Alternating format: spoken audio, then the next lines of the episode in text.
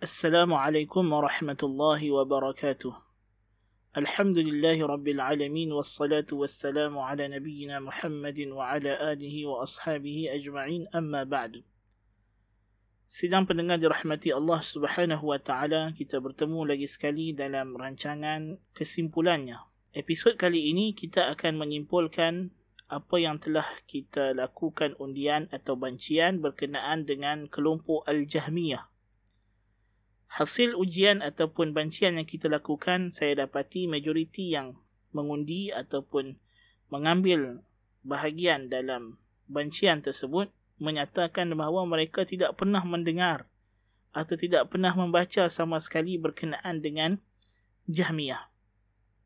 Jadi ini adalah perkara yang serius sebenarnya. Kenapa isu ini ditimbulkan? Ini kerana mengenali kelompok Jahmiyah adalah satu perkara yang penting bagi umat Islam di akhir zaman ini memandangkan kelompok Al-Jahmiyah adalah kelompok yang sesat, yang menyimpang daripada ajaran Islam yang dibawa oleh baginda Nabi SAW. Namun dalam masa yang sama, pemikiran mereka, ideologi mereka, doktrin mereka berkembang dan tersebar dalam kalangan masyarakat. Apabila ramai yang mengatakan mereka tidak pernah mendengar atau tidak pernah membaca berkenaan dengan Jahmiyah, ini menunjukkan semakin serius masalah yang kita hadapi. Dan ia berkaitan dengan masalah akidah. Kerana kelompok Jahmiyah ini adalah kelompok yang menyimpang dalam masalah akidah. Dalam masalah yang melibatkan kepercayaan kepada Allah Tabaraka wa Ta'ala. Jadi ini adalah perkara yang penting untuk kita ambil perhatian dan kita bincangkan. Jadi di sini saya akan bentangkan secara ringkas berkenaan dengan kelompok Jahmiyah. Siapakah Jahmiyah? Apakah maksud Jahmiyah? Apakah kepercayaan mereka? Dan sejauh manakah kewujudan mereka dalam masyarakat kita pada hari ini? Untuk soalan yang pertama. Apakah Jahmiyah? Siapakah Jahmiyah? Jahmiyah nisbah ataupun satu perkataan yang dinisbahkan satu jenama yang dinisbahkan kepada seorang lelaki yang mengasaskan aliran ini namanya Al-Jahmu ibn Safwan. Al-Jahmu ibn Safwan. Abu Muhriz At-Tirmidhi. Iaitulah namanya Al-Jaham ibn Safwan. Digelar di kuniahnya Abu Muhriz At-Tirmidhi berasal daripada negeri Tirmidh. Tirmidh ini kawasan di negeri yang disebut sebagai Khurasan ataupun negeri yang dipanggil sebagai Uh, negeri timur, negeri timur Islam pada masa tersebut yang merangkumi sekarang ini kawasan-kawasan daripada Afghanistan sehinggalah ke negeri-negeri yang uh, berada di kawasan uh, sungai Amu Darya dan Sir Darya. Ini dipanggil kawasan negeri Khurasan ataupun dan selepas daripada sungai Amu Darya dan Sir Darya dipanggil negeri-negeri di belakang sungai Bilad Mawara An-Nahar. So Jaham Ibn Safwan penduduk di kawasan ini, di kawasan timur, dan dia telah membawa satu ajaran baharu dalam Islam yang tentulah ajarannya ini bukanlah uh, dia sendiri yang asaskan atau ideanya tetapi diambil daripada gurunya yang bernama Al-Ja'ad ibn Dirham. Al-Ja'ad ibn Dirham. Dan Al-Ja'ad ibn Dirham memunculkan dirinya di kota Dimashq yakni di di di Al-Ja'ad ibn Dirham dikenali membawa pemikiran menyimpang di Dimash, di Damsyik, Damaskus, yang mana ketika itu merupakan pusat pemerintahan kerajaan Bani Umayyah. Dan uh, Ja'ad ibn Dirham membawa akidah yang menafikan sifat Allah subhanahu wa ta'ala. So Ja'ad ibn Dirham, akidah dia adalah dia menafikan sifat Allah subhanahu wa ta'ala. Yang terkenal sekali ialah dia menafikan sifat khullah dan juga kalam. Sifat al-khullah dan sifat al-kalam. Sifat al-khullah sifat cinta. Dan sifat al-kalam berbicara. Oleh sebab itulah dia menafikan Allah Ta'ala berbicara dengan Musa dan dia menafikan bahawa Ibrahim adalah Khalilullah dan akhirnya dia telah dihukum bunuh oleh uh, salah seorang pembesar Bani Umayyah ataupun gubernur Bani Umayyah di Iraq.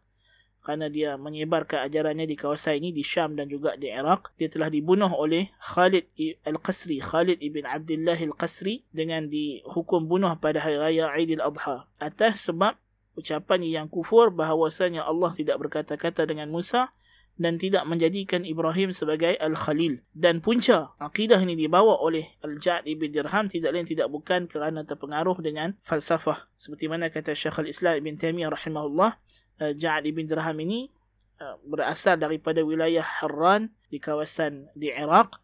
Maka di sana terdapat golongan Sabi'ah.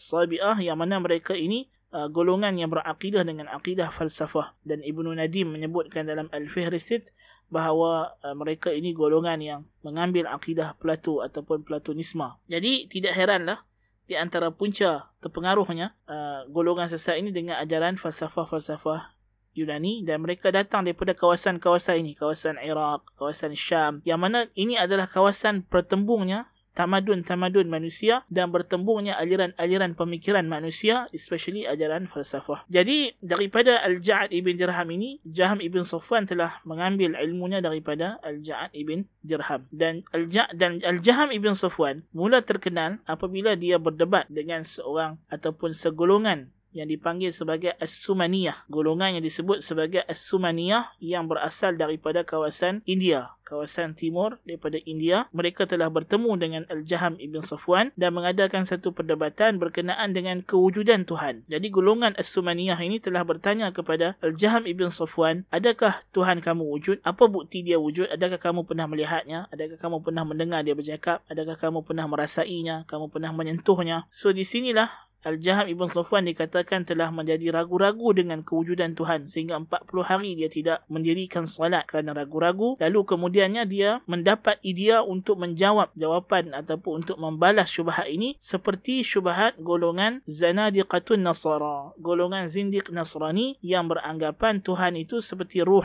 yang boleh masuk ke dalam tubuh badan manusia dan tidak dirasai, tidak dapat dilihat, tidak dapat didengari. So ini adalah idea yang dibawa oleh Al-Jaham Ibn Safwan. Maka dia bagilah jawapan begitu. Dia kata Tuhan seperti ruh tidak boleh dirasai, tidak boleh dilihat, tidak boleh dilihat, tapi dia ada. Itu jawapan dia. Poin dia adalah golongan As-Sumaniyah yang datang berdebat dengan Jaham ini, mereka ada satu falsafah. Dia kata apa yang tidak boleh dicapai oleh panca indera, maka benda tersebut tidak wujud. Maka dia kata kalau kamu tak dapat buktikan kewujudan Tuhan kamu, kamu tak boleh buktikan bahawa Tuhan kamu boleh dicapai dengan panca indera wahai Jaham, maka mana Tuhan kamu tidak wujud. Manakala al Al-Jaham Ibn Safwan, apa yang dia telah buat? Dia telah mengambil prinsip atau falsafah golongan rasionalism atau golongan idealism yang melihat kewujudan bukanlah syaratnya ada wujud secara material bukan mesti ada wujud fizikal, bukan mesti ada wujud empirik. Bahkan yang wujud itu ialah apa yang wujud dalam akal. Ini fahaman yang dibawa oleh Plato, dibawa oleh kebanyakan Neoplatonisme, aliran-aliran falsafah Yunani, aliran falsafah Timur yang percaya dengan Tuhan sebagai satu entiti yang bersifat ideal. Bersifat ideal yakni dia bersifat di luar daripada jangkauan fizikal sama sekali. Dan mereka mendalilkan adanya benda yang boleh wujud walaupun kita tak boleh capai dengan dengan capaian fizikal kerana ia boleh dicapai dengan akal semata-mata. So apa yang akal boleh capai maka itu adalah wujud. Bukan mesti kita boleh rasa, pegang, lihat. So akhirnya Jahan bin Safwan menggunakan idea ini untuk menjawab golongan As-Sumaniyah. Yang mana golongan Sumaniyah ni dikatakan mereka adalah golongan yang disebut sebagai Shavaka. Shavaka yakni satu aliran falsafah di India yang meletakkan syarat bahawa apa sahaja yang wujud mestilah boleh dicapai dengan panca indera atau salah satunya. So ini adalah golongan yang disebut sebagai Shavaka. Dan tentulah falsafah ini berlawanan dengan majoriti falsafah yang wujud pada zaman tersebut yang melihat kewujudan adalah kewujudan akal. Apa yang dapat digambarkan dalam akal maka ianya mesti wujud. Maka inilah jawapan dijawab oleh Jahad bin Sofwan bahawa Tuhan tidak boleh dicapai dengan panca indera sama sekali tetapi dia wujud. Maka atas dasar ini Jaham kemudiannya telah menafikan sifat-sifat Allah Subhanahu wa taala dari segi apa saja yang datang dalam Al-Quran berkenaan Tuhan berbicara, Tuhan melihat, Tuhan berada di atas arash, Tuhan menciptakan Adam AS dengan dua tangannya sendiri, Tuhan berkata-kata. So bagi Jaham Ibn Safwan semua ini tidak boleh kerana ia menjurus kepada sifat yang berbentuk fizikal. Jadi kalau Tuhan boleh berbicara, maknanya tentulah ada orang yang boleh dengar kalam Tuhan. Maka ini adalah berbentuk fizikal. Maka Tuhan mesti di luar daripada sifat fizikal. Jikalau Tuhan melihat, maknanya Tuhan nampak sesuatu. Maka di sana ada kontak, ada hubungan di antara Tuhan dengan makhluk. Tuhan melihat dan makhluk dilihat. So mestilah ada penglihatan dan ada melihat dan ada benda yang dilihat. So bagi dia ini adalah berbentuk hubungan fizikal. So apa sahaja sifat Tuhan Jaham Ibn Safwan nafikan. So inilah asas akidah Jahmiyah sebenarnya. Dia membina akidah dari sudut apa yang kita kata sebagai falsafah rationalism ataupun falsafah idealisme. Falsafah idealism yang hanya berpijak kepada wujud akal dan tidak melihat adanya keperluan sesuatu benda itu mempunyai kewujudan fizikal untuk kita menganggap ianya wujud. Syekhul Islam Ibn Taymiyah rahimahullah telah membahaskan masalah dengan baik di mana Ibn Taymiyah rahimahullah mengatakan bahawa hakikatnya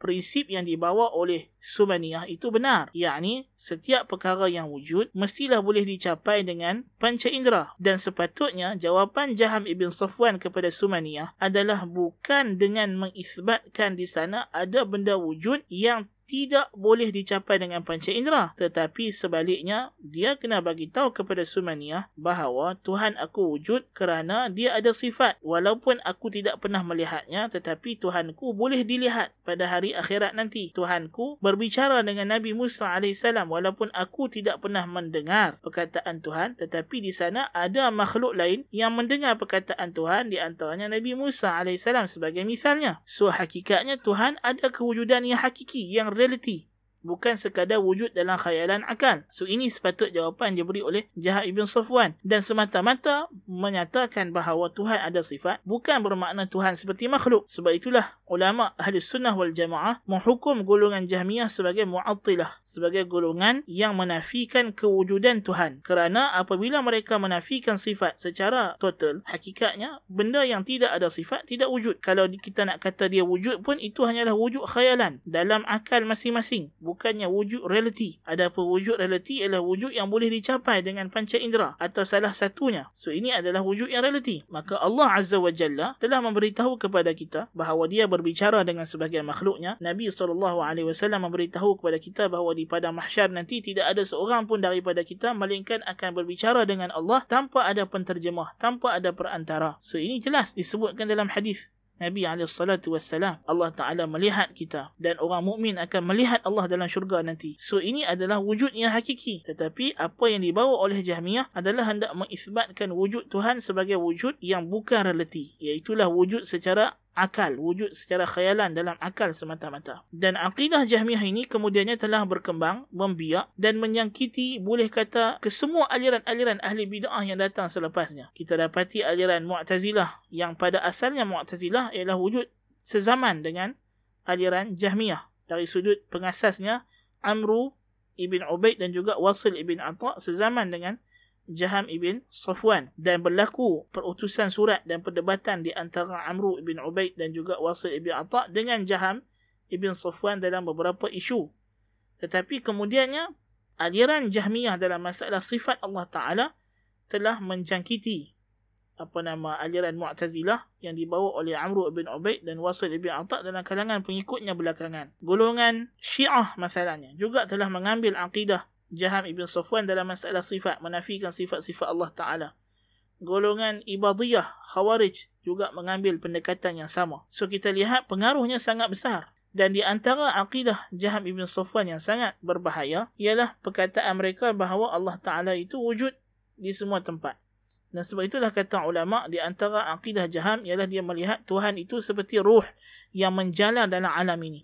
Dan ini bukanlah ganjil dari segi pengaruhnya kepada Jahat Ibn Safwan jikalau kita kata dia mengikut falsafah Timur. Kerana aliran falsafah Timur kebiasaannya dibina atas fahaman hulul dan wahdatul wujud. Fahaman hulul dan wahdatul wujud yang percaya bahawa Tuhan boleh menyerap masuk ke dalam makhluk ataupun kewujudan Tuhan itu tidak lain tidak bukan adalah spirit atau semangat yang memang ada dalam alam ini. Ini kita boleh dapati dalam ajaran-ajaran ketimuran yang banyak seperti ajaran Tao, ajaran Shinto, ajaran Hinduism, ajaran dalam falsafah Upanishad, dalam sebahagian kepercayaan Buddha. Jadi ia wujud dan ada. Maka dengan itu Jahan bin Safwan terpengaruh dengan falsafah tersebut dan menafikan sifat-sifat Allah Subhanahu wa taala. Sehinggalah falsafah menafikan sifat Allah taala ini terkesan sampailah kepada aliran Al-Asy'ariyah dan Al-Maturidiyah. Dan lebih menakjubkan Allah Ta'ala jadikan aliran Jahmiyah ini memberi kesan kepada lawan dan kawan. Dia bukan sahaja mempengaruhi golongan yang mengikutnya tetapi Jaham juga berjaya mempengaruhi golongan yang menentangnya. Masalahnya, Mu'tazilah, dia bukanlah pengikut Jahmiyah, tetapi dia adalah asalnya dua firqah yang berlawanan kerana Jaham bin Safwan dalam masa yang sama beraliran Jabriyah yang melihat manusia tidak ada usaha, tidak ada kemampuan, tidak ada daya upaya, semuanya adalah dibuat oleh Tuhan. Manusia seperti boneka. Ini fahaman Jaham bin Safwan. Fahaman Mu'tazilah pula adalah Qadariyah. Tuhan tidak menciptakan amalan makhluk. Tetapi dalam masa yang sama, dalam rangka mereka berdebat dan uh, saling bantah-membantah, Jahat ibn Sufwan berjaya mengalirkan falsafahnya berkenaan sifat Allah Ta'ala kepada Mu'tazilah. Demikian juga golongan Khawarij golongan khawarij ketika awal kemunculan mereka, mereka tidak ada perbahasan teologi. Mereka tak bincang tentang sifat Tuhan. Golongan khawarij yang wujud di zaman Ali bin Abi Talib radhiyallahu an yang membunuh Ali bin Abi Talib radhiyallahu an, golongan khawarij yang beriman dengan sifat-sifat Allah Taala seperti dalam Al-Quran dan Sunnah. Mereka beriman Allah Taala berada di atas arash, mereka beriman dengan sifat-sifat Allah, tetapi kesilapan mereka, bid'ah mereka dalam masalah mengkafirkan umat Islam yang melakukan dosa. Ini adalah kesilapan golongan khawarij pada masa tersebut. Namun kita dapati belakangannya golongan khawarij juga mengambil pemikiran jahmiah dan menerima konsep ketuhanan yang dibawa oleh jahmiah bahawa Tuhan tidak ada sifat. Dan dipengaruhkan juga kepada golongan syiah, golongan zaidiyah, golongan imamiyah juga mengambil idea yang sama menafikan sifat daripada Allah Tabaraka wa Ta'ala. Konsep ketuhanan Jahat bin Safwan juga mempengaruhi aliran-aliran kesufian batiniyah yang beriktikad bahawa Tuhan boleh masuk meresap ke dalam makhluk. Jahat Ibn Sufwan lah yang telah membuka idea ini masuk ke dalam umat Islam. Pahaman Jabriyah. Apa sahaja yang berlaku dalam alam ini dibuat oleh Tuhan, maka Tuhan reda. Golongan LGBT akan berdalihkan dengan alasan ini. Tuhan telah ciptakan kami macam ini, maka Tuhan tentulah terima kami. Ini adalah fahaman Jabriyah dan Jabriyah dibawa oleh Jaham bin Safwan fahaman murjiah bahawa amal soleh tidak ada kaitan dengan iman. Saya buat macam-macam, saya buat dosa maksiat tapi saya orang baik pasal apa hati saya baik. Ini adalah fahaman yang dibawa oleh Jahmiyah. Fahaman murjiah yang melampau. Nas'alullah al-afiyah. So kita lihat dalam kehidupan masyarakat kita hari ini penuh dengan fahaman Jahmiyah. Tetapi kita tak sedar. Dan ramai pula mengatakan mereka tak pernah dengar tentang firqah ini ialah bagaimana nak dengar tentang firqah ini kalau kita sendiri hidup dalamnya.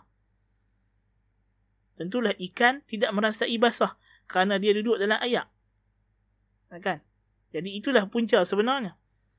Dan kalau kita kata aliran Al-Asy'ariyah dan Al-Maturidiyah sendiri telah terkesan dengan pemikiran Jahmiyah. Bahkan Asy'ariyah lebih terkesan berbanding Mu'tazilah. Kalau kita kata Mu'tazilah mungkin dia terkesan dari satu sudut tetapi dia melawan Jahmiyah dalam banyak sudut yang lain. Tetapi kita dapati Asy'ariyah dalam masa yang sama selain daripada mereka menafikan sifat-sifat Allah Taala, mereka juga mengambil teori Jahmiyah dalam masalah iman kerana Asy'ariyah adalah Murji'ah. Juga mengambil teori Jahmiyah dalam masalah takdir kerana Asy'ariyah adalah Jabriyah. Mereka hanya mengisbatkan kasab iaitu kudrah makhluk yang tidak memberi kesan. Yang hakikatnya balik kepada fahaman Jabriyah yang dibawa oleh Jaham Ibn Safwan. Nas'alullah al-afiyah. Dan aliran Jahmiyah ini aliran yang telah pun dihukum kufur oleh para ulama. Al-Imam Al-Lalikai rahimahullahu ta'ala dalam kitabnya Syarh Usul I'tiqad Ahli Sunnah wal Jamaah telah menukilkan 500 ulama Ahli Sunnah wal Jamaah yang telah bersepakat mengatakan bahawa golongan Jahmiyah atau kelompok Jahmiyah ini adalah kafir Na'udzubillah min zalik. Misalnya, Al-Imam Al-Bukhari rahimahullahu taala juga membawa sejumlah perkataan para ulama berkenaan dengan fahaman Jahmiyah ini dan tahziran mereka seperti perkataan Ibn al-Mubarak Abdullah ibn al-Mubarak orang pertama yang digelar sebagai Syekhul Islam kata beliau لا نقول كما قالت الجهمية إنه في الأرض ها هنا بل على العرش استوى kita tidak berkata seperti perkataan golongan Jahmiyah bahawa Allah berada di bumi bersama kita Bahkan kita berkata Allah itu beristiwa, berada di atas arasnya. Dan ditanya kepada Abdullah ibn Mubarak, bagaimana kita hendak mengenal Tuhan kita? Jawabnya, dengan kita beriktikad Allah itu berada di atas langit, di atas arasnya. Berkata Sa'id ibn Amir, الجهمية شر قولا من اليهود والنصارى وقد اجتمعت اليهود والنصارى وأهل الأديان أن الله على العرش وقالوهم ليس على العرش شيء. سعيد بن عمير mengatakan Al-Jahmiyah lebih dahsyat lebih buruk akidah mereka daripada Yahudi dan Nasrani. Telah bersepakatlah Yahudi, Nasrani dan seluruh ahli agama bahawasanya Allah Ta'ala itu berada di atas arash. Namun Jahmiyah berkata di atas arash tidak ada apa-apa. Ibnu Shawzab menyebutkan bahawa Jahmiyah telah meninggalkan salat 40 hari kerana syak akan kewujudan Tuhan. Ini berikutan daripada perdebatannya dengan golongan As-Sumaniyah yang kita sebutkan tadi. Nas'alullah al-afiyah. Ismail ibn Abi Uwais menamakan Jahmiyah sebagai Zanadiqatul Iraq. Yang ini golongan munafi' Iraq. Salam ibn Abi Muti' menyebutkan bahawa Al-Jahmiyah adalah kufar. Al-Jahmiyah itu kufar. Al-Jahmiyah adalah kafir. Dan juga berkata Abdul Hamid, Jaham kafir dengan Allah Ta'ala. Berkata Waqi' ha'ula'il murji'atul jahmiyah wal jahmiyatu kuffar. Golongan murji'ah jahmiyah telah melakukan bid'ah dan Jahmiyah itu adalah kufar, adalah golongan yang kafir. Dan banyaklah kalau kita nak sebutkan perkataan para ulama yang menghukumkan golongan Jahmiyah dan Jahm ibn Safwan itu sendiri sebagai kafir terkeluar daripada Islam. Ini tidak lain tidak bukan kerana mereka membawa akidah yang berlawanan dengan nas yang sarih dalam Al-Quran dan sunnah Nabi SAW. Namun begitu Syekhul Islam ibn Taimiyah rahimahullah telah menyebutkan bahawa Jahmiyah ini kemudiannya kita dapat bahagikan kepada tiga kategori. Kategori yang pertama ialah Jahmiyah asli yang wujud di zaman Salaf yang mengikut Jaham Ibn Safwan itu sendiri. Inilah yang disebutkan ulama sebagai kafir. Dan takfir ulama Salaf kepada Jahmiyah ada dua bentuk. Yang pertama takfir sebagai taifah golongan firqah dan ini terlaksana pada golongan Jahmiyah asal pengikut Jaham Ibn Safwan sendiri maka mereka ini adalah kafir dari segi mereka sebagai firqah sebagai kumpulan na'udzubillah min zalik maka sesiapa yang menisbahkan dirinya kepada Jaham ibn Safwan dan mengaku sebagai pengikut Jaham ibn Safwan maka dia telah pun kafir. Na'udzubillah min zalik. Sama seperti orang yang mengaku kata dia adalah Nasrani atau Yahudi. Na'udzubillah min zalik. Adapun takfir yang kedua adalah takfir pada akidah spesifik yang dibawa oleh jaham. Seperti perkataan ulama salaf barang siapa mengingkari Allah di atas langit maka dia telah kafir. Barang siapa mengatakan Al-Quran adalah makhluk maka dia telah kafir. Maka ini perlu dilihat. Bukan semua orang yang berakidah dengan akidah ini kita terus kata dia kafir jikalau dia berakidah dengan akidah tersebut kerana ada syubhah. Maka kita kata tadi Jahmiyah ada tiga kelompok. Kelompok yang pertama Jahmiyah asal yang muncul pengikut Jaham Ibn Safwan itu sendiri. Yang kedua adalah Jahmiyah yang terkesan dengan pemikiran Jaham Ibn Safwan. Dan mereka ini sama ada golongan yang mengisbatkan nama-nama Allah tapi menafikan sifat seperti Mu'tazilah atau golongan yang mengisbatkan nama dan sebahagian sifat dan menyetujui menyetujui sejumlah pegangan ahli sunnah wal jamaah namun menyelisihi mereka pada perincian iaitulah golongan al-kullabiyah, al-asy'ariyah dan al-maturidiyah. Maka dua golongan yang kebawahan ini mereka tidaklah dihukum kafir secara mutlak begitu sahaja oleh ulama ahli sunnah wal jamaah tetapi mereka dihukum kafir dari segi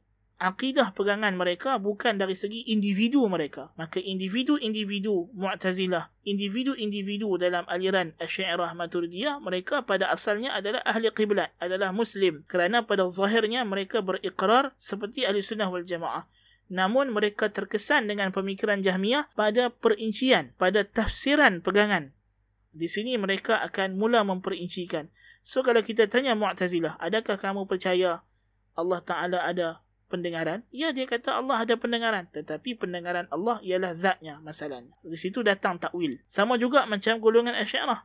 Mereka tak kata Allah tidak berada di atas arash. Ya, mereka mengakui. Al-Quran mengatakan Ar-Rahmanu alal arshi istawa. Tetapi apa maksud istiwa? Ha, di situlah mereka akan terpengaruh dengan fahaman jamiah yang mentakwilkan mana istiwa. So mereka terpengaruh pada perincian. Berbeza dengan Jaham bin Safwan. Jaham bin Safwan memang menolak sama sekali untuk berkata seperti Al-Quran. Bahkan Jaham menganggap kalau dia ada kemampuan dia akan padam ayat-ayat istiwa daripada Al-Quran. Na'udzubillah min zalik. Maknanya dia tidak beriman. Bahkan sehingga bila ditanya kepada Jaham, apakah Tuhan bercakap? Dia kata, tidak. Apakah Tuhan akan bercakap? Tidak. Habis ayat-ayat dalam Al-Quran yang mengatakan Tuhan bercakap bercakap, Tuhan akan bercakap, ini apa yang kamu nak buat? Jaham bin Safwan kata, ini boleh jadi telah ditokok tambah dalam Al-Quran. Na'udzubillah min zalik. So ini akidah Jahmiyah yang asal. Memang dia mengingkari terus Al-Quran dan Sunnah. Tetapi Jahmiyah yang bawahan, yang terkesan dengan pemikiran Jaham Ibn Safwan, mereka terkesan dari sudut takwil, dari sudut pemahaman. Ah, mereka tidak mengambil bulat-bulat akidah Jahmiyah. Tentu sekali kalau kita tanya Asy'ariyah, tanya Mu'tazilah pun mereka membenci Jahmiyah. Mereka menolak Jahmiyah. Tetapi dalam masa yang sama tanpa mereka sedar dalam usaha kerangka mereka hendak menolak Jahmiyah, mereka terpengaruh dengan fahaman atau falsafah yang dibawa oleh Jahmiyah. Nas'alullah al-afiyah. So di sini kita kena faham perincian masalah ini supaya kita boleh berlaku adil kepada umat Islam yang tersilap walaupun kesilapan mereka itu adalah berat dan besar tetapi kita tidaklah menghukum secara pukal mereka ini terkeluar daripada Islam. Bahkan kita masih mengatakan golongan firqah yang terkesan dengan Jahmiyah adalah ahli qiblah. Selagi mana mereka bersaksi tiada Tuhan yang berhak disembah adalah Allah Muhammad adalah Rasulullah dan berpegang dengan usul-usul akidah iman. Namun kita kata akidah yang mereka bawa dari segi perincian perbahasan masalah akidah tersebut boleh membawa kepada kekufuran kerana hakikatnya pendapat mereka atau fahaman mereka akan balik kepada fahaman Jahmiyah. Nas'alullah al-afiyah. So di sinilah kita kena hati-hati. Walaupun Jahmiyah tidak lagi wujud sebagai satu entiti yang khusus membawa akidahnya dalam kalangan masyarakat, tetapi pemahamannya, tafsirannya wujud dalam masyarakat dan memberi kesan dalam pemikiran masyarakat. Itulah kenapa kita bincangkan masalah uh, Jahmiyah ini. Dan satu-satunya cara untuk kita mengelak diri kita daripada terjebak dalam golongan ini, kita kena mempertingkatkan kita punya tahap keilmuan, tahap pemahaman dengan menuntut ilmu daripada ulama ahli sunnah wal jamaah yang sejati yang berpandukan Al-Quran dan sunnah Nabawiyah mengikut kefahaman As-Salaf As-Salih radhiyallahu anhum ajma'in. Sekian dahulu untuk buat kali ini. أقول قولي هذا وأستغفر الله العظيم لي ولكم والسلام عليكم ورحمة الله وبركاته.